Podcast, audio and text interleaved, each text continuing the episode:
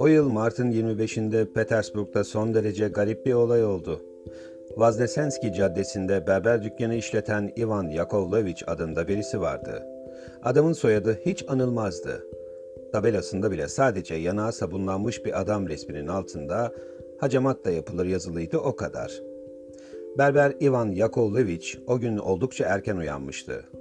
Burnuna taze ekmek kokusu geldi, yatağından doğrularak kahve tiryakisi olan saygıdeğer eşinin ocaktan henüz pişmiş ekmekleri çıkarmakta olduğunu gördü, birdenbire verdiği kararla "Bugün kahve içmeyeceğim Praskovya Ospipovna" dedi.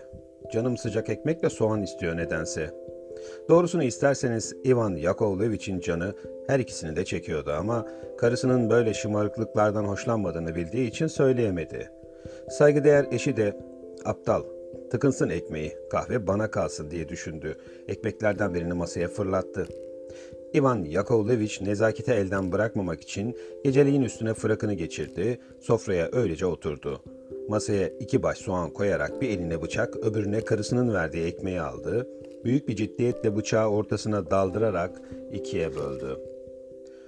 Birdenbire dilimlerden birinin esmer hamurunda beyaz bir şey gözüne çarptı.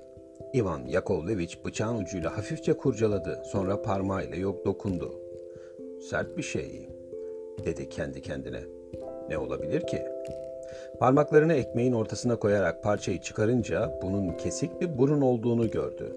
Neye uğradığını bilemeyen Ivan Yakovlevich ilkini ateşe dokunmuş gibi elini çekti, gözlerini ovuşturmaya başladı, sonra ekmeğin içinden çıkardığı nesneyi olanca dikkatiyle inceledi. Gerçekten bir burundu. Üstelik ona hiç yabancı gelmeyen bir burun. Ivan Yakovlevich'in yüzünde dehşet belirdi ama karısının öfkesi yanında dehşeti hiçti. "Nerede? Kimden kestin bu canavar burnu herif?" diye gürledi kadın. "Haydut, ispirto fıçısı, seni polise vermezsen bana da Praskovya demesinler, cellat herif. Zaten tam 3 kişiden tıraş ederken burunlarını koparacak gibi asıldığını duymuştum." Ivan Yakovlevich ölüden farksızdı. Kesik burnu tanımıştı. Çarşamba ve pazarları tıraş ettiği 9. derece memur Kovalev'in burnuydu bu. "Sus azıcık Praskovya Osipovna, şunu bir beze sarıp bir yere koyayım, sonra götürüp gerekeni yaparım." "Ne? Lafını bile istemem. Odamda kesik burun saklamam ben, mendebur herif. Sen sadece usturanı bilemesini bilirsin. Saç sakal tıraş edecek hal mi kaldı sende salak? Alçak herif. Senin yüzünden polise hesap vereceğim şimdi. Pis odun kafalı. Götür şunu. Nereye istersen götür. Gözüm görmesin." Ivan Yakovlevich beyninden vurulmuşa döndü. Odanın ortasında kala kaldı. Bu işe akıl erdiremiyordu bir türlü. Sonunda kulağının arkasını kaşıdı. "Ne diyeyim bilmem ki. Dün eve geldiğimde sarhoş muydum, ayık mıydım onu bile bilmiyorum. Görülmüş şey değil. Evimizde pişen ekmekle müşterinin burnunun ne ilgisi olabilir? Şaştım doğrusu." Ivan Yakovlevich sustu. Kara kara düşünmeye başladı. Polislerin gelip evinde kesik bir burun bulunca yakasına nasıl yapışacaklarını gözünün önüne getirdikçe deli oluyor, tir tir titriyordu. Sonunda dolaptan pırtılarını çıkarıp giyindi. Ayağına pabucunu geçirdi, kesik burnu da bir beze sararak sokağa çıktı. Kulağında Praskovya Osipovna'nın arkasından okuduğu lanetlemeler çınlıyordu.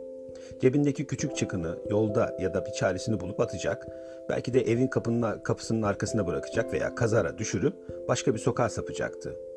Ama aksi gibi o gün tanıdığı herkesle rastlaşıyordu. Biri, "Nereye böyle Ivan Yakovlevich?" Başkası, "Aa, bu saatte kime saç sakal yapacaksın?" diye takılıp duruyorlardı. Ivan Yakovlevich uğursuz burundan kurtulmak için bir türlü fırsat bulamıyordu. Bir aralık işi yoluna girer gibi oldu, çıkıncıyı usulca yere kaydırdı ama hemen ardından nöbetçi kulübesi önünde duran sokak bekçisi "Bir şey düşürdün hemşerim" diye seslendi. Ivan Yakovlevich paketi yerden kaldırarak tekrar cebine koymak zorunda kaldı. Dükkanlar, çarşı pazar açıldıkça sokaklar kalabalıklaştı. Ivan Yakovlevich'in umutsuzluğu da arttı. İsakiyevski Köprüsü'ne doğru gitmeye karar verdi. Belki arada bir fırsatını bulup Nevaya'ya atardı şunu. Adımlarını sıklaştırdı. "Ben de bu aralık birçok bakımdan saygıdeğer bir insan olan Ivan Yakovlevich'in şimdiye kadar size tanıtmamakla işlediğim hatayı düzeltmeye çalışayım." Ivan Yakovlevich, bütün kendini bilen küçük Rus esnaf ve sanatçısı gibi doğma büyüme bir ayyaştı. her gün başkalarının çenelerini tıraş ettiği halde kendisinde saç sakal karışıktı. Redingot giymekten hoşlanmayan Ivan Yakovlevich'in frakı alaca, daha doğrusu sarı boz ve gri lekelerle kaplı, siyah renkteydi. Yakası yağdan pırıl pırıldı. 3 düğmenin yerinde yalnızca kopuk iplik uçları sallanıyordu. Ivan Yakovlevich son derece pişkindi. 9. derece memur Kovalev her tıraş oluşunda "Ellerin niye öyle pis kokuyor Ivan Yakovlevich?" diye sorar ama bizimki "Kokuyor mu efendim? Neden acaba?" diye adamın sorusuna soruyla karşılık verirdi. "Neden olduğunu bilmem birader. Kokuyor işte," derdi 9. derece memur. Ivan Yakovlevich hiç umursamaz, enfiyesini çektikten sonra adamcağızın suratını dilediği gibi sabuna bular, kıs kıs gülerdi. Böylece saygıdeğer vatandaş Ivan Yakovlevich yürüye İshakiyevski Köprüsü'ne geldi. İlkin sağa sola bakındı, sonra suyun içindeki balıkları seyreder gibi parmaklıktan eğilerek paçavraya sarılı kesik burnu usulca nehire attı. O anda üstünden 10 putluk bir ağırlık gitti sanki. Elinde olmadan gülümsedi ve o neşeyle memur müşterilerinin sakallarını tıraşa gidecek yerde aş ve çayhane tabelası asılı tanıdık bir dükkana yollandı. Bu kadar heyecandan sonra bir bardak punç içmeye dayanılmaz bir istek duyuyordu. Tam o anda köprünün karşı yanında geniş favorili, başında 3 köşeli şapkasıyla heybetli bir polis memuru belirdi. Ivan Yakovlevich olduğu yerde taş kesildi. Memur parmağıyla "Yanıma gelsene azıcık ahbap" gibilerinden işaret ediyordu. Ivan Yakovlevich yol yordam büyüklerle görüşme usulü bilen bir adamdı. Kasketini uzaktan çıkararak memura yaklaştı, çevik bir hareketle ayaklarını bitiştirerek "Günaydın şef" diye selam çaktı. "Sen şefi mefi bırak da şimdi köprüde ne yapıyordun onu söyle." "Efendim?" diye yutkundu Ivan Yakovlevich. "Bir müşteriye gidiyordum. Birdenbire aklıma geldi. Dünden beri suyun yükselip yükselmediğini göreyim dedim." Polis memuru alaylı alaylı göz kırparak "Başkasına anlat bunları" dedi. "Bana doğru dürüst cevap ver." Ivan Yakovlevich'in cevabı "Efendimizin haftada 2, arzu buyururlarsa 3 kere tıraş etmeye hazırım" şeklinde oldu. "Onu geçsen. Beni 3 berber tıraş ediyor. Hem herifler bunun kendileri için şeref sayıyorlar. Söyle bakayım, ne yapıyordun orada?" Ivan Yakovlevich ölü gibi sarardı. Olay bundan sonra bir karanlık perdeye büründü. Olan bitenler hakkında en ufak bir bilgi edinmek olanağı bulunamadı.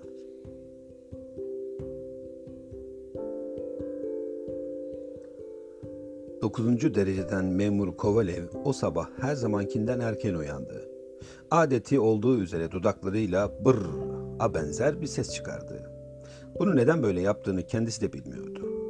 Yatağında gerindi, uşağına masanın üstünden ufak aynayı getirmesini söyledi. Gece yatarken burnunda gördüğü bir sivilceye bakacaktı. Ama büyük bir şaşkınlıkla burnunun bulunduğu yeri dümdüz gördü. Kovalev fena halde korktu. Uşağın getirdiği yıkanma suyunu havluya batırarak ilkin gözlerini sildi, sonra yüzünde gezdirdi. Burnu gerçekten yoktu. Eliyle yokladı. Hatta düş gördüğüne emin olmak için kulağının ucunu çimdikledi. Uyumuyordu ama burnu yerinde değildi. 9. derece memur Kovalev yatağından fırlayıp silkindi. Yeniden aynaya baktı. Burun yeri hep öyle bomboş, dümdüzdü. Elbisesini istedi ve doğruca Emniyet Genel Müdürlüğü'ne yollandı. Ama her şeyden önce Kovalev'den onun 9. derece memuriyetinin nasıl olup da ulaştığından söz etmemiz gerekir. Bilindiği gibi sınavdan geçmiş diplomalı 9. derece memurlardan başka bir de özellikle Kafkasya'dan gelen 9. derece memurlar vardır. Bunlar sonradan olma 9. derece memurlar. Ama bu konunun üzerinde fazla durmamak belki daha iyi olacak. Çünkü bizim Rusya öyle garip bir ülkedir ki bir 9. derece memurdan söz açınca Riga'dan Kamçatka'ya kadar bütün 9. derece memurlar kendilerinden söz edildiğini sanarak alınırlar. Hatta yalnız onlar için değil, ünvan ve rütbe sahibi başkaları için de aynı şey söylenebilir. Kovalev, Kafkasya'dan gelme 9. derece memurlardandı. Sivil memuriyete geçeli henüz 2 yıl olmuştu. Ünvanı daha şatafatlı görünsün diye 9. derece memurluğun yanına eski binbaşılığını eklemeyi de ihmal etmezdi. Sokakta öteberi satan kadın satıcılara "Sen evime uğra kızım" derdi. "Sadovaya sokağında oturuyorum. Binbaşı Kovalev'i sorarsan herkes gösterir." Hele kadın yüzüne bakılacak gibi ise ayrıca gizli bir niyetle "Unutma, binbaşı Kovalev'in dairesini soracaksın güzelim" diye eklerdi. Artık biz de bu 9. derece memurlardan dilediği binbaşı diye söz edeceğiz bundan sonra. Binbaşı Kovalev her gün Nevski Caddesi'nde bir tur atmayı adet edinmişti. Gömleğinin yakası daima son derece temiz, kolası kusursuzdu. Ondaki favorileri bugünlerde ancak eyalet ve bölge yol mühendisleriyle mimarlarda, askeri doktorlarda ve genellikle tombul, pembe yanaklı, Boston'a meraklı kimselerde rastlanıyor. Yanağın tam ortasından başlayarak buruna doğru giden favoriler bunlar. Binbaşı Kovalev süs olarak cep saatinin kösteğine akikten bir sürü ufak, zarif mühür takardı. Bazılarında adıyla arması, bazılarında çarşamba, perşembe, pazartesi gibi gün adları kazılmıştı. Binbaşı Kovalev bir süredir peşinde olduğu bir memuriyet işi için Peterburg'da oturuyordu. Şanına, kişiliğine uygun bir görev peşindeydi yani. Vali vekilliği, devlet dairelerinden birinde yüksekçe bir idare sandalyesi falan filan. Ama 200.000 ruble drahomalı bir kız bulsa o fırsatı da kaçıracak değildi yani. Bu durumda bir adamın düzgünce olan burnunun yerinde yeller estiğini görünce neden bu kadar telaşlandığını okurlar kolayca anlar tabii. Kovalev sokağa fırladığı zaman aksi gibi görünürlerde tek bir araba yoktu. İster istemez yürümek zorunda kaldı. Pelerinine sarılmış, burnu kanıyormuş gibi mendili yüzünde hem yürüyor hem de düşünüyordu. Belki de evde gördüklerim yanlıştı. Durup dururken insanın burnu kaybolur mu hiç? Saçma. Bir de dışarıda aynaya bakmak için bir pastaneye girdi. Şansına pastanede kimse yoktu. Çıraklar yeni temizlik yapıyor, iskemleleri, koltukları yerlerine koyuyorlardı. Aralarından bazıları uykulu bir halde sıcak börekleri tepeleme dolu tepsiler taşıyordu. Şurada, burada kahve, limonata lekeleri içinde bir gün önceki gazeteler yığılı duruyordu. Çok şükür kimse yok. Rahatça bakabilirim diye düşündü Kovalev ve ürkek adımlarla aynaya yaklaştı. Hay Allah kahretsin diye hırsla yere tükürdü. Burun yerine bir sihir çıksaydı bari. Dümdüz oluvermiş. Söylene söylene kızgınlıktan dudaklarını kemirerek pastaneden bir şey almadan fırlayıp gitti. Artık yolda kimseye bakmıyor, rastladığı en çekici kadınlara bile gülümsemiyordu. Birdenbire hızını kesti. Evlerden birinin önünde kakılmış gibi durdu. Gördüğü şey gerçekten son derece garipti. Bir apartmanın önünde duran kupa arabasından yüksek rütbeli memur üniforması giyen bir adam çıkıp hızlı adımlarla merdivenden yukarı çıktı. Kovalev'in arabadan çıkan adam da esrarlı şekilde kaybolan burnunu tanıdığını söylersek düştüğü şaşkınlık ve dehşeti düşünebilirsiniz artık. Görünmüş, işitilmiş şey değildi bu. Kovalev'in başı dönüyor, gözleri kararıyordu. Ama ne olursa olsun ötekinin arabaya tekrar binmesini beklemekten vazgeçmiyordu. Gerçekten birkaç dakika sonra Bayburun aşağı indi. Sırma işlenmiş, dik yüksek yakalı üniforma potuseti etten bir pantolon giymişti. Yürürken beline asılı ince kılıcı pırıl pırıl parlıyordu. 3 köşe tüylü şapkası Bayburun'un en aşağı 6. derece memur olduğunu gösteriyordu. Her halinden ziyarete ya da resmi bir yere gitmeye hazırlandığı belliydi. Başını iki yana çevirerek arabacıya "Hadi gidiyoruz" diye seslendi. Kapıya yanaşan arabaya atlayıp gitti. Zavallı Kovalev çıldıracaktı neredeyse. Bu garip olay hakkında ne düşüneceğini bilemiyordu. Daha dün yüzünün ayrılmaz bir parçası olan, sıcaktan soğuktan kızaran, nezleli zamandan ancak sahibinin yardımıyla temizlenen burun şu anda parlak bir üniforma içinde arabaya kurulmuş gidiyordu. Kovalev arabanın arkasından koşmaya başladı. Bereket versin kovalamaca uzun sürmedi. Araba Kazanski katedralinin önünde durdu. Kovalev eskiden alayla, tiksintiyle yüzüne çevirdiği burunları, düşmüş, suratları sarılı, dilenci kalabalığını geçerek kiliseye girdi. Kilise hemen hemen boştu. İçeridekiler kapıya yakın duruyordu. Kovalev'in dua edecek hali yoktu. Gözleriyle kilisenin en karanlık köşelerinde Bayburun'u arıyordu. Sonunda onu halktan ayrı bir köşeye çekilmiş, yüzünü yüksek yakasıyla maskeleyerek derin bir huşu içinde dua ederken gördü. Ne diyeyim acaba? Haline, kıyafetine bakılırsa en aşağıdan 6. derece memur diye düşündü Kovalev. Yanına sokularak hafifçe öksürdü ama Bayburun ibadete dalmış, arada bir istavroz çıkarıp mumların titrek ışığıyla aydınlanan ikonun önünde eğilip kalkıyordu. Kovalev kendi kendine cesaretlendirmeye çalışarak "Beyefendi" dedi. "Beyefendi." Öteki başını çevirdi. "Bir şey mi buyurdunuz efendim?" "Sormanız çok tuhaf doğrusu. Bana kalırsa yerinizi bilmeniz gerekirdi beyefendi. Sizi kilisede buluyorum. Tuhaf değil mi? Siz de kabul edin ki Ben de sizin söylediklerinizden hiçbir şey anlamıyorum beyefendi. Ne demek istediğinizi açıkça söyleyin. Kovalev bir an ses çıkarmadı. Kolay kolay açıklanacak gibi değil ki diye içinden geçirdi. Sonra sakin görünmeye çalışarak konuşmaya başladı. Beyefendi, siz de kabul edersiniz ki evet, benim gibi ben mevkide bir adamın burunsuz kalması Voznosenski Köprüsü başında portakal satan burunsuz kadınların durumundan farklıdır. Onların burunlu burunsuz olması hiçbir bakımdan önem taşımaz. Ama vali adayı birisi için bu hal... Vallahi bilmem beyefendi. Binbaşı Kovalyov bunu söylerken omuzlarını kaldırdı. Kusura bakmayın ama bunun şeref ve namus kurallarına uygun olmadığını takdir etmeniz, anlamanız gerekir. Yazık ki söylediklerinizden hiçbir şey anlayamadım dedi kesin bir halle Bay Burun.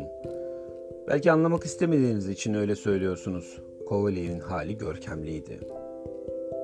Durum gayet açık. Siz özbeöz benim burnumsunuz. Burun binbaşı Kovalyev'i süzdü, kaşlarını hafifçe çattı. Yanlışınız var beyefendi. Ben kimseye bağlı değilim. Kendi kendime yaşıyorum. Zaten aramızda bir ilişki de olamaz. Redingotunuzun düğmelerinden sizin ya senatoya ya da adliyeye bağlı olduğunuz belli. Ben akademindenim. Bay Burun bunu söyledikten sonra ibadetine devam etti. Kovalyov fena halde bozuldu, şaşırdı. Şimdi ne yapmalıyım diye düşündü. Tam o sırada az ötede tatlı bir ipek hışırtısı duyuldu. Kiliseye oldukça tombul, yaşlıca bir kadın girdi. Dantellerle süslü elbisesi içinde gotik üslupta bir yapıyı andırıyordu. Yanında vücudunun bütün zarafetini meydan koyan bir elbise giymiş, başındaki bisküviden pastaya benzeyen açık sarı şapkasıyla bir içim su, bir tazecik yürüyordu. Arkalarından yürüyen iri yarı uzun favorili, boynu kat kat yakalara gömülmüş bir zat bir aralık durdu, enfiye kutusunu açtı. Kovalyov bir an önceki üzüntüsünü unuttu. Gömleğinin kolalı yakasını yukarı çekerek düzeltti. Saat kösteğine asılı süs mühürlerini şıkırdattı. Sonra çevreye giren gülümsemeler dağılarak bir iki adım ilerledi. Gözleri bahar çiçeği kadar taze narin kadındaydı. Genç kadın hafifçe eğilerek bitiştirdiği ince parmaklarıyla istavroz çıkarıyor, alnına, göğsüne ve omuzlarına değdiriyordu. Şapkanın bir kenarından çenesiyle yanağının bir kısmını gören Kovalyov büsbütün coştu. Gülümsemesi daha da genişledi. Ama bir anda ateşe basmış gibi geriledi. Zavallıcık burnunun olmadığını hatırladı. Onu bu acıklı duruma sokan adama doğru bir adım attı. Artık ne olursa olsun, onun 6. derece memur maskesi altında bir hilebaz bir yalancı olduğunu, aslında başkasının yani onun Kovalev'in vücudunun bir parçası, bir burundan başkası olmadığını barbar bağıracaktı. Kilisede bulunduğunu bile düşünemez de olmuştu. Kovalyov bu cüretli harekete hazırlanana kadar Bay Burun yok oluverdi. Kovalyov kiliseden çıktı. Hava alabildiğine güzel ve güneşliydi. Nevski Caddesi adam almıyordu. Renk renk kadınlar, Polizevski Köprüsü'nden Aniçka Köprüsü'ne kadar oluktan boşanırcasına yaya kaldırımlarını doldurmuştu. Kovalyov uzaktan özellikle başkalarının yanında "Yarbayım" diye çağırdığı tanıdık bir 5. derece memuru gördü. Çok iyi boston oynayan, senatoda masa amiri Yarışkin'di bu. Kovalyov onu görmezlikten gelerek geçti. Ama Kafkasya'dan onun gibi binbaşılığı 9. derece memurluğa değişen bir arkadaşla karşı karşıya gelince kaçamadı. Adam ta uzaktan onu görmüş, el sallıyordu. "Hay aksi şeytan" dedi kendi kendine Kovalyov. Sonra ne olursa olsun arkadaşının işaretlerini aldırmadan ilk gördüğü arabaya attı kendini. "Polis müdürlüğüne götür beni çabuk." Yol boyunca "Aman koştur şu geberikleri koştur, acelem var anlamıyor musun?" diye söylenip durdu. Müdüriyetin kapısında durunca kapıya koştu. "Müdür bey haber ver oğlum." "Yoklar efendim, henüz çıktılar." Kovalyov elinde olmayarak "Yapma yahu" diye bağırdı. "Öyle, hem de henüz çıktılar" diye ekledi kapıcı. "1-2 dakika önce gelseydiniz." Kovalyov hep mendili yüzünde tekrar arabaya atladı. Acı bir sesle "Hadi sür" diye haykırdı. "Nereye beyim?" "Dost doğru git." "Ama tam yol kavşağındayız. Sağa mı yoksa sola mı?" Kovalyov birden cevap vermedi. Sonunda bulunduğu durumun her şeyden önce ahlak zabıtasını ilgilendirdiğini düşündü. Polise bağlı oldukları halde icraatta daha hızlı, daha kestirme oldukları için oraya başvuracaktı. Bay Burun'un nasıl utanmaz bir yalancı olduğunu, demin konuşurken gördüğü için belki bu başvurmanın da pek yararlı olamayacağını, onun başka yalanlar da uydurabileceğini düşündü. Hem bu adamın elinden her türlü şeytanlık geldiğine göre memleket dışına da kaçabilirdi. O zaman Kovalyov'in aldığı bütün önlemler boşa gidecekti. Sonunda sanki göklerin bağışladığı ilhamla gazeteye ilan vermek geldi aklına. Arabacıya bir gazetecinin ilan acentesinin adresini verdi. Sinirleri o derece gerilmiş, bu girişime o kadar umut bağlamıştı ki sabırsızlıktan arabanın içinde rahat duramıyor, adamın sırtına ikide bir yumruk indiriyordu. "Çabuk gitsene bir herif, yürü keratanın oğlu" diye homurdanıyordu. Arabacı başını sallıyor, fino tüyleri gibi uzun tüylü atının sırtına laf olsun diye hafiften bir iki kırbaç indiriyordu. Araba durunca Kovalev soluk soluğa acentanın merdiveninden tırmandı. Ufak, karanlıkça bir odaya girdi. Eski bir frak giyen, gözlüklü memur, kalemin ucunu dişleyerek önündeki yığılı bakır parayı sayıyordu. "İlanları kim alıyor burada?" diye bağırdı Kovalev. "O siz miydiniz bayım? Merhaba." "Buyurun efendim, bir emriniz mi var?" Aksaçlı memur bir an gözlerini kaldırdı, sonra tekrar para kümeciklerini istiflemeye daldı. "Bir ilan verecektim de, biraz izin verin, şunu bitireyim." Memur önündeki kağıda bir takım rakamlar yazmaya başladı. Sayı tahtasındaki iki yuvarlağı aşağı çekti. Masanın önünde duran tertemiz yaldızlı şeritlerle süslü pelerini ve her haliyle kibar evin uşağı olduğunu gösteren bir adamın elinde bir kağıt tutuyordu. Besbelli toplum hayatının kurallarını bildiğini göstermek için hemen konuşmaya başladı. "Hoş hoşunuza 80 papel bile değmez beyim. Ben kendi hesabıma 8 mangır vermezdim ona. Ama bizim kontes deli oluyor bu it için. Bulana 100 ruble ödül veriyor. Biz bize konuşuyoruz şurada. İnsanların zevki birbirine uymuyor. Avcıysan tazı, pudel besle. Böyle kepeğe 500.000 ruble bile kıysan yeridir. Cins köpek çünkü." Efendi görünümlü memur adamın gevezeliğini anlamlı bir yüzle dinler gibi görünüyor. Bir yandan da ilanın kelimelerini sayıyordu. Odada birkaç ihtiyar kadın, tüccar ve kapıcı kılıklı adamlar vardı. Hepsi ellerindeki çeşitli ilanlarla sıra bekliyordu. Birinde içki içmeyen bir arabacının iş aradığı, ötekinde 1814 yılında Paris'ten getirilen az kullanılmış bir arabanın satılık olduğu yazılıydı. İlanlardan birinde çamaşır yıkamasını bilen başka işlere de yarayan 19 yaşında bir köylü kızın beyleri azat ettiği için iş aradığı bildiriyordu. Bir yayı eksik çok sağlam bir araba ile 17 yaşında gencecik yıldırım gibi koşan kır bir atın, Londra'dan gelme şalgamla turp tohumlarının, iki at tavlasıyla aktayın ya da çam bahçesi yapmaya elverişli bir arsa ile konforlu yazlık bir evin satılık olduğu ilanlar arasındaydı. O da ufak ve havasızdı ama 9. derece memur Kovalev'in kokuyu alamıyordu, yüzünü mendiller örtmüştü, burnu o anda kim bilir neredeydi. Gene de sırf sabrı tükendiği için ilancıya yaklaştı. "Size bir şey söyleyeceğim beyefendi. Bir ricam var. Ama bu kez de sırası gelmemişti." "Bir dakika efendim, bir dakika. 2 ruble 43 kapek. Bir saniye. 1 ruble 64 kapek. Aksaçlı memur, koca karılardan, kapıcılardan topladığı paraları hesaplayıp makbuzları önlerine fırlatıyordu. Sonunda sıra buram buram terleyen Kovalev'e geldi. "Buyurun efendim." Binbaşı Kovalev boğazını temizledi. "Efendim, buna ister sahtekarlık, ister madrabazlık deyin" diye başladı. "Ben bu densizliğe uygun bir at bulamadım. Yalnız şu kadarını söyleyeceğim, o namussuzu bulana iyi bir ödül vereceğim. Bu yolda ilan vermenizi rica ediyorum." "Adınızı bağışlar mısınız beyefendi?" Kovalev bir an durdu, sonra telaşla "Adıma ne gerek var canım? Yo, adımı söyleyemem size" diye kesti. "Bir sürü kibar dostlarım var. 6. derece memurun dul karısı Çahtereva, yüksek bir subay ailesinden Pelageya Gregosyevna, duyarlarsa Tanrı korusun. Yalnızca 9. derece memur ya da ki bu daha iyi binbaşı rütbesinde olduğumu yazarsınız." "Kaçan köleniz mi?" "Ne kölesi yahu? Öyle olsa gam yemez, bu kadar telaşa düşmezdim. Kaçan şey... burnum." "Garip bir isim. Peki epey eşyanızı çaldı mı bu Bay Brunov?" "Burun diyeceksiniz. Galiba yanlış anlıyorsunuz siz. Kaybolan doğrudan doğruya benim burnum. Yüzümdeki burun. Ne cehenneme gittiyse gitti. Şeytanın bana oynadığı bir oyun olmalı bu." "O da nesi? Bir burun yerini nasıl değiştirir? Pek anlayamadım bayım." "Nasıl yaptığını ben de bilmiyorum. Ama herif şu sırada şehirde gezip tozuyor. Kendine 6. derece memur süsü veriyor. Bunun için bulan onu en kısa zamanda bana getirsin." Kovalev bir an sustu. Sonra onu merakla süzen memura bakarak "Siz söyleyin beyefendi, vücudun bu derece önemli bir parçası olmadan nasıl yaşarım ben? Pabucun içinde yokluğu belirsiz olan ayağın küçük parmağı değil ki bu. Her hafta perşembeleri 6. derece memurun dul karısı Çehtereva'da toplanıyoruz. Bir kurmay subayının dul karısı Pelageya Grigoryevna Pottocina'nın pek cici bir kızı var. Onlar da gelir oraya. Güzel, nezih bir çevre. Şimdi ne yaparım ben? Hiçbir yere gidemem bu halimle. Memur bir şeyler düşünüyordu. Sessizce kıpırdanan dudaklarından belliydi bu. Epey süren sessizlikten sonra "Yo, böyle bir ilanı gazeteye koyamam," dedi. "Neden?" "Öyle işte, gazetemizin adı lekelenebilir. Herkes bu tür ilanlar vermeye kalkarsa zaten saçma sapan uydurma haberler yaza yaza hangisinin adı temiz kaldı?" "Peki ama benimkini neden almayacaksınız? Görmüyor musunuz? Garipsenecek ne var bunda?" "Size göre yok belki. Geçen hafta şöyle bir şey oldu. Sizin gibi bir memur geldi. Bir ilan verdi. 2 ruble 73 kapek tuttu.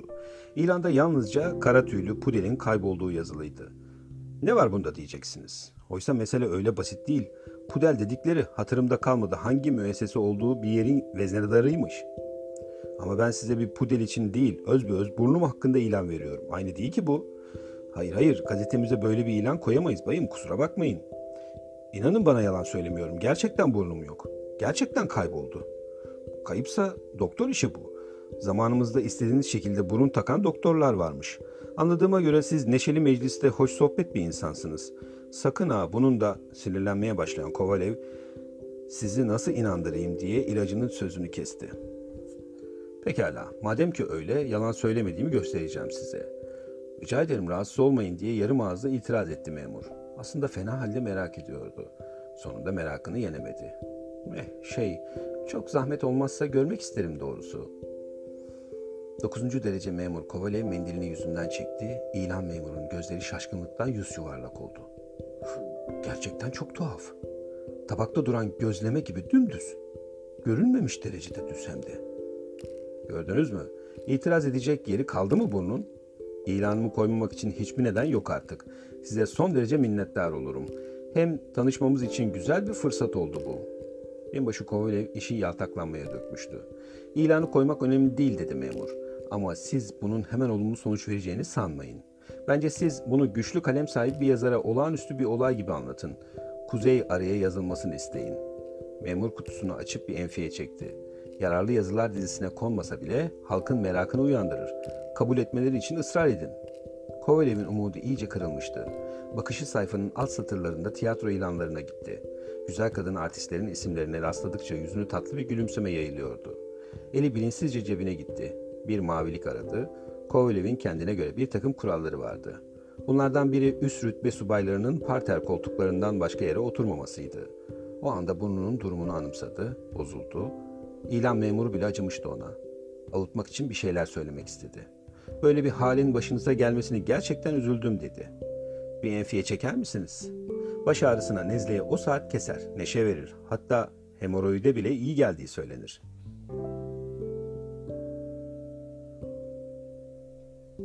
Memur kapağında şapkalı bir kadın resmi bulunan enfiye kutusunu becerikli bir hareketle açıp Kovalev'e sundu.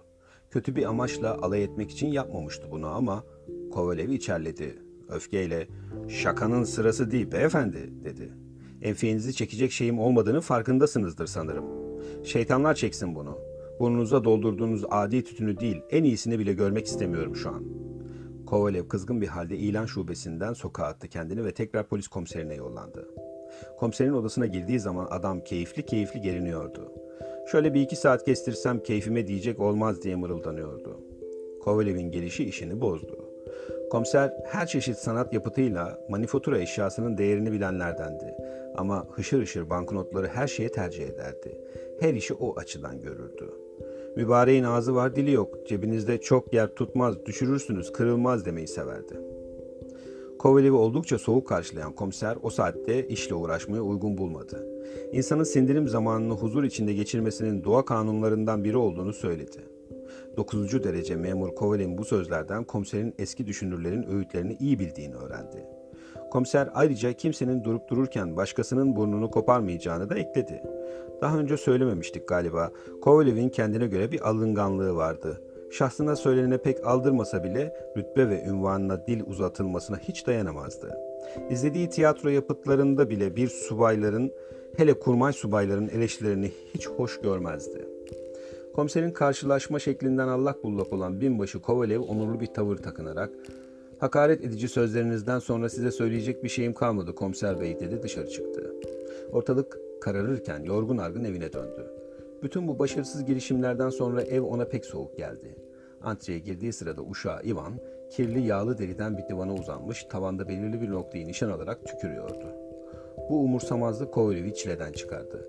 Şapkasını uşağın suratına fırlatarak, "Domuz herif, yapacak daha yararlı bir iş bulamadın mı?" diye çattı. Ivan yattığı yerden doğrularak efendisinin pelerinini almaya koştu. Kovalev odasına geçti, bezgin bir halde kendini koltuğa bıraktı. Acı acı düşünüyordu. "Nedir bu başıma gelenler? Keşke bir elimi ya da ayağımı kaybetseydim. Bari savaşta ya da duelloda olsaydı bu. Durup dururken pisi pisine burnumu kaybettim." Olanlar ona hala bir düş, bir hayal gibi geliyordu. Hatta bir an tıraştan sonra yüzüme sürdüğüm vodkayı su yerine içmiş olmalıyım. Belki bütün bunlar yalnızca sarhoş sayıklamasıdır diye düşündü. Yerinden kalkarak aynaya yaklaştı. Önce gözlerini yumdu. Açtığı zaman burnunu eski yerinde görmeyi istiyordu ki... Ama boşuna, aynadan dümdüz yamyassı acayip bir surat bakıyordu ona. Kovalev geriye çekildi. Dişler arasından "Ne pis bir manzara" diye homurdandı. Binbaşı Kovalev'in burnunun kaybolmasında ayrıca garip, esrarlı bir şey vardı. Bunun dışarıda değil, bu evin dört duvarı içinde yok olması ne ile nasıl açıklanılabilirdi? Kovalev'in birdenbire aklına kurmayan dulup karısı Podmaçina geldi. Kadın, eski bir binbaşı olan 9. derece memur Kovalev kızına alsın diye ne zamandır uğraşıp duruyordu. Kovalev ise ağırdan alıyor, daha çok kur yapmakla vakit geçiriyordu. Bayan Podmaçina bir gün bu işi kesinlikle halletmek zamanı geldiğini söyleyince Kovalev kızına kur yapmaktan vazgeçti. Kadına evlilik hayatı için kendini henüz çok genç saydığını, hiç değilse 4-5 yıl daha 42 yaşına kadar bekar kalmak istediğini açıkça söyledi. Bayan Podmaçina aldığı cevabı bir yana koydu ama unutmadı. Kovalev'in duyduğuna göre bir takım falcı ve büyücülerle ilgisi olan kadın, ölç almak için ne yapmışsa yapmış, onu bu hale koymuş olmamalıydı. Yoksa o günlerde Kovalev'e dışarıdan gelen olmamıştı hiç. Birisinin gelip burnunu kestiği ya da kopardığı söylenemezdi. Berber Ivan Yakovlevich onu her zamanki gibi çarşamba günü tıraş etmişti. Burun da perşembeye kadar yerindeydi. Şimdi ne bir yara izi ne de acısı var. Yalnızca dümdüz, tertemiz bir yer. Bu işte bayan Podmaçina'nın parmağı olduğuna iyice saplanan Kovalev bu kez kadını mahkemeye mi vermeli yoksa evine gidip orada mı hesaplaşmalı diye düşünmeye başladı. O sırada kapının tahta aralıklarından sızan ışıktan Ivan'ın antrede mum yaktığını anladı. Bir an sonra elinde şamdanla Ivan girdi. O da birden aydınlandı. Kovalev'in ilk işi masadan kaptığı mendille boş kalan burun yerini örtmek oldu. Ivan ahmaklığının efendisinin biçimsiz haline bilmesi gereksizdi. Ivan şamdanı masaya bıraktı. Dışarı çıkar çıkmaz antrede birisiyle konuştuğu duyuldu. Yabancı bir ses, "9. derece memur Kovalev'in evi burası mı?" diye soruyordu. Kovalev yerinden doğruldu, kapıyı açtı. "Burası efendim, buyurun, binbaşı Kovalev benim." İçeri bir polis memuru girdi. Ne fazla koyu, ne çok açık favorileri var ve oldukça tombul yanaklarıyla yakışıklı bir erkek sayılabilirdi. Öykümüzün başında İsakievski Köprüsü'nde Ivan Yakovlevich'le konuşan polisti bu. Lafı uzatmaya gerek görmeden "Burnunuz kayıpmış efendim," dedi. Kovalev butamdan düşercesine sözleri biraz yadırgadı. Evet, dediğiniz doğru. "Burnunuz bulundu efendim." "Sahi mi söylüyorsun?" diye bağırdı Kovalev. Bir an sevincinden dili tutulur gibi oldu. Mumun titrek ışığında polis memurunun şişkin dudaklarıyla yanaklarına bakıyordu. Nasıl? Nerede bulundu? Tuhaf bir mesele bu. Yolda yakaladılar. Posta arabasına binmiş, Riga'ya kaçacaktı. Pasaportu filan her şeye hazırdı. Bir memur adına çıkartmış. İşin tuhafı ben de onu ilkin kelli ferli bir şey sandım. Bereket versin yanımdan ayırmadığım gözlükle bakınca insan değil yalnızca bir burun olduğunu fark ettim. "Miyopum efendim, ondan gözlük kullanmıyorum. Söz gelişi sizin şu anda yalnız yüzünüzün şeklini seçiyorum. Burnunuzu, bıyığınızı, sakalınızı hiç görmem gözlüksüz. Kaynanam da, yani karımın valisi de öyle." Kovalev sevincinden deli olacaktı neredeyse. "Ama nerede şimdi? Söyleyin, gidip hemen burnumu alayım." "Telaşlanmayın efendim. Garip değil mi? Bütün iş Voznosenski Caddesi'ndeki madrabaz berberin başı altından çıkıyor. Hapse tıktık herifi. Daha önceki gün bir tuhafiyeciden kutu dolusu düğme aşırmış. Burnunuza hiç zarar gelmedi. Sapasağlam, tertemiz teslim ediyoruz burnunu. Buyurun. Polis memuru cebinden kağıda sarılı Kovalev'in burnunu çıkardı. Sahibine uzattı. Kovalev kaparak aldı. Evet, ta kendisi diye haykırdı. Bu iyiliğinizi hiç unutmayacağım. Ne olur birlikte bir çay içelim sizinle. Davetinizi büyük memnuniyetle kabul ederdim ama vaktim yok. Buradan bir iş için tımarhaneye uğramam gerek. Efendim, hayat pahalılığı dev adımlarla artıyor. İnsan ne kadar kazansa boşuna. Evimde karımdan başka kaynanam, yani eşimin validesi, çocuklarım var. En büyük, son derece zeki bir oğlan. İlerisi için çok şeyler bekliyoruz ondan. Ne var ki dilediğimiz gibi okutamıyoruz. 9. derece memur Kovalev ancak polisin gitmesinden sonra biraz kendine gelebildi. Burnunu eline alıp incelemeye başladı. Evet, bu. İşte o gün sol kanadında çıkan sivilce bile duruyordu ucunda. Sevinçten bağırmak, kahkahalar atmak istiyordu. Ama dünyada hele sevinç gibi tatlı duygular uzun sürmez. Bunun için Kovalev'in sevinci de ilk çılgınca coşkunluk anından sonra hafifledi. Ruh durumu normalleşti. Tıpkı havuza atılan taşın yaptığı halkaların dağılmasıyla suyun eski duruluğunu alması gibi. Sakin sakin düşünüyordu şimdi. Burnu bulunmuştu ama İş bununla bitmiyordu ki, onu yerine takmak gerekiyordu. Ya yapışmazsa? Bunu düşününce binbaşı Kovalev'in rengi attı. Masadan burnunu korkuyla kaptı, aynaya koştu. Çıplak, eğri bir şekilde yerleştirmemek için bir süre ellerinin titremesinin geçmesini bekledi. Sonra soluğunu tutarak burnunu hızlı, sert bir hareketle boşluğun ortasına koydu. Ve koktuğu da başına geldi. Burun oraya yapışmıyordu. Kovalev ağzına götürüp üzerine hohladıktan sonra tekrar iki yanağının arasına yerleştirmeye çalıştı. Boşuna. Artık kızmaya başlamıştı.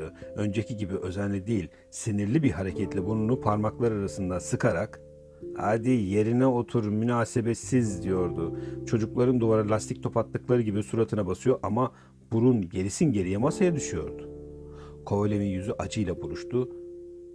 Ya hiç yapışmazsa? Birdenbire aynı apartmanda bir doktor oturduğunu anımsadı, uşağını yolladı. Gelen doktor alımlı biriydi. Simsiyah, pırıl pırıl, favorileri fındık kurdu şipşirin bir karısı vardı. Doktor dişlerine son derece meraklı olduğu için sabahları elma yiyor, yarım saatten fazla süren bir gargaradan sonra dişlerini 5 ayrı fırçayla fırçalıyordu. Doktor çağrıldığı dakikada geldi. Olayın ne zaman olduğunu sorduktan sonra Kovalev'i çenesinden tuttu, burnunun bulunması gereken yere baş ve işaret parmağıyla öyle bir fiske vurdu ki adamcağızın kafası duvara çarptı. Gözlerinden yaşlar fışkırdı. Doktor bunun önemli olmadığını, duvardan biraz uzaklaşmasını söyledi. Hastanın başına sağdan sola, soldan sağa birkaç kez salladı. Bir fiske daha vurarak benzer bir homurtu çıkardı. Deneme bununla sonuçlanmamıştı. Olmaz. Tıbben bir şey yapamayız dedi doktor. Böyle kalsanız bence daha iyi. Sonra ne düşündüyse düşündü. Gerçi yapılmayacak gibi de değil dedi. Burnunuzun hemen şimdi bile yerine takabilirim ama emin olun şimdiki halinizde kalmanız bence daha iyi. İyilik neresinde bunun? Yaşam boyu nasıl burunsuz kalırım ben doktor? diye umutsuzlukla bağırdı Kovalev. Bu durumdan daha kötüsü olamaz. Bu kepaze halimle ele güne karşı nasıl çıkarım? Son derece seçkin bir çevrem var benim. Hatta bu gece bile 2 yere davetliyim. 6. derece memurun dul karısı Bayan Çehtareva'nın evine, kurmay ailesi Pottoçina'ya. Kovalev birdenbire durdu, sinirli bir halde. Gerçi bu başıma gelen halden sonra onunla ancak mahkemede görüşürüm diye ekledi. Sonra yalvaran bir sesle "Ne olursunuz bir şeyler yapın doktor bey" dedi. "Yalandan düşmeyecek kadar yapıştırın şunu. Ben de idare ederim. Tehlikeli anlarda elimle tutarım olmazsa. Dans etmediğim için düşürme tehlikesi de pek yok. Vizite ücretine gelince, elimden geldiğince..."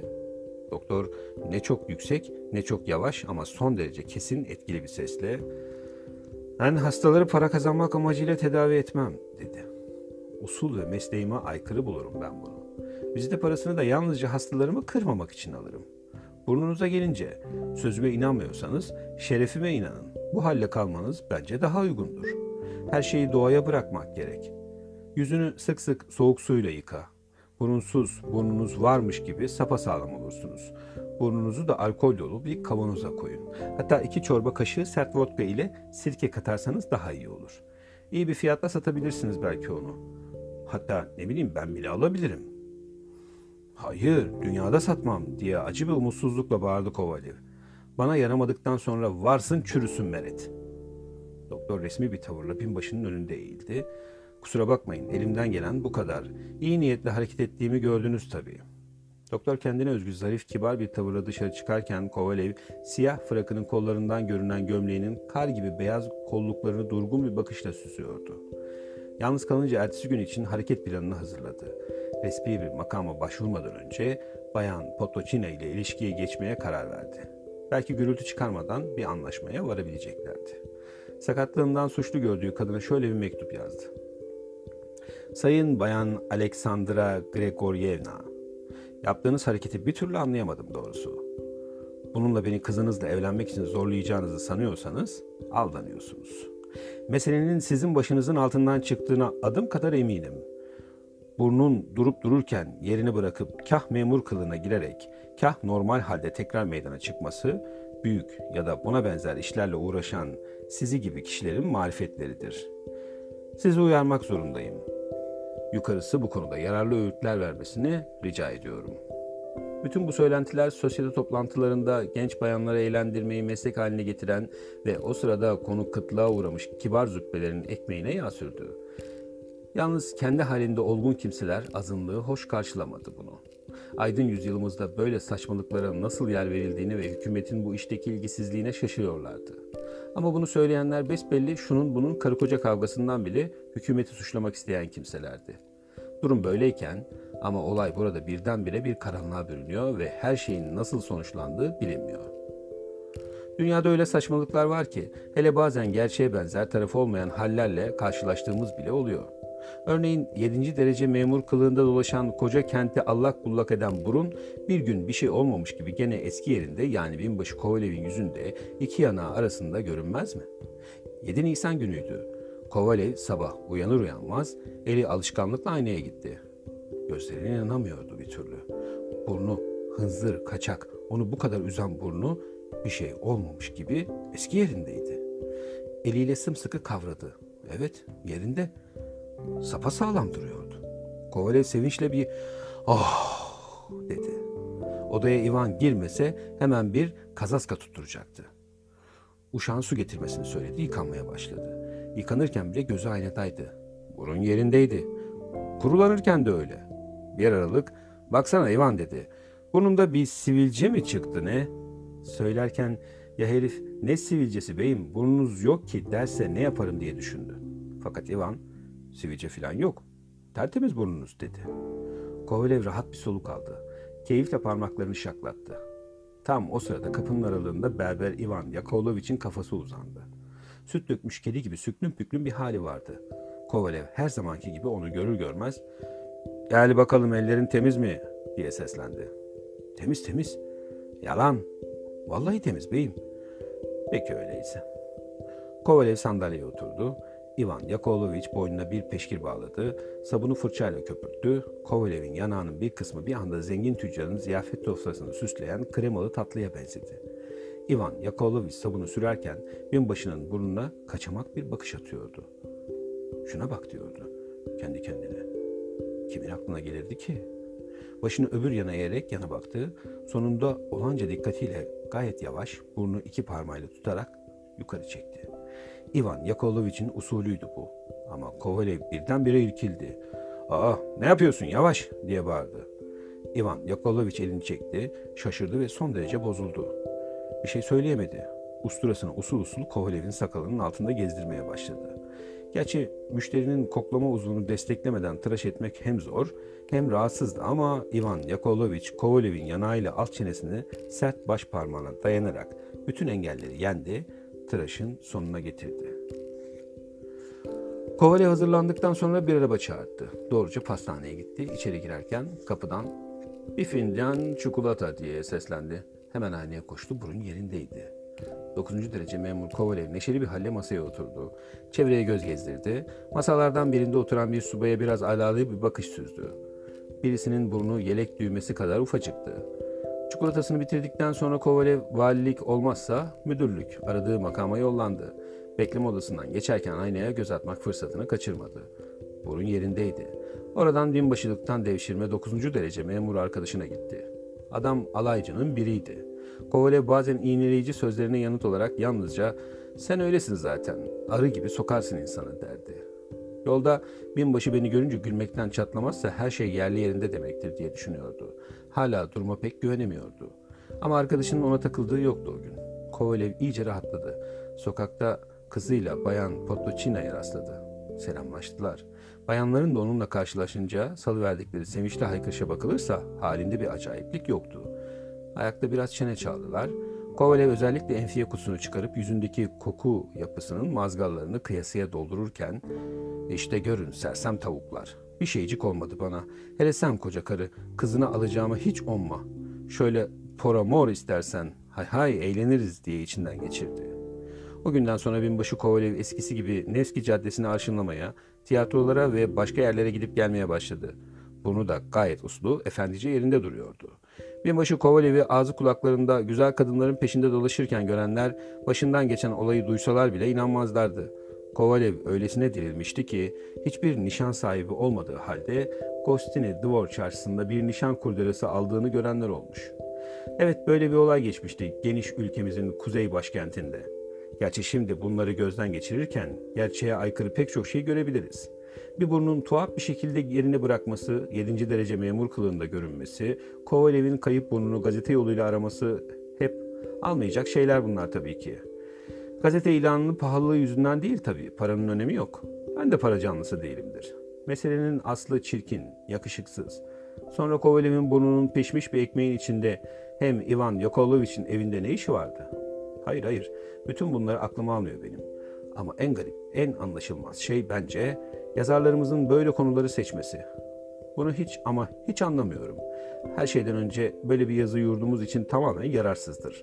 İkincisi de her bakımdan yararsız. Öyleyse ne vardı bunda? Vallahi bunu ben de bilmiyorum.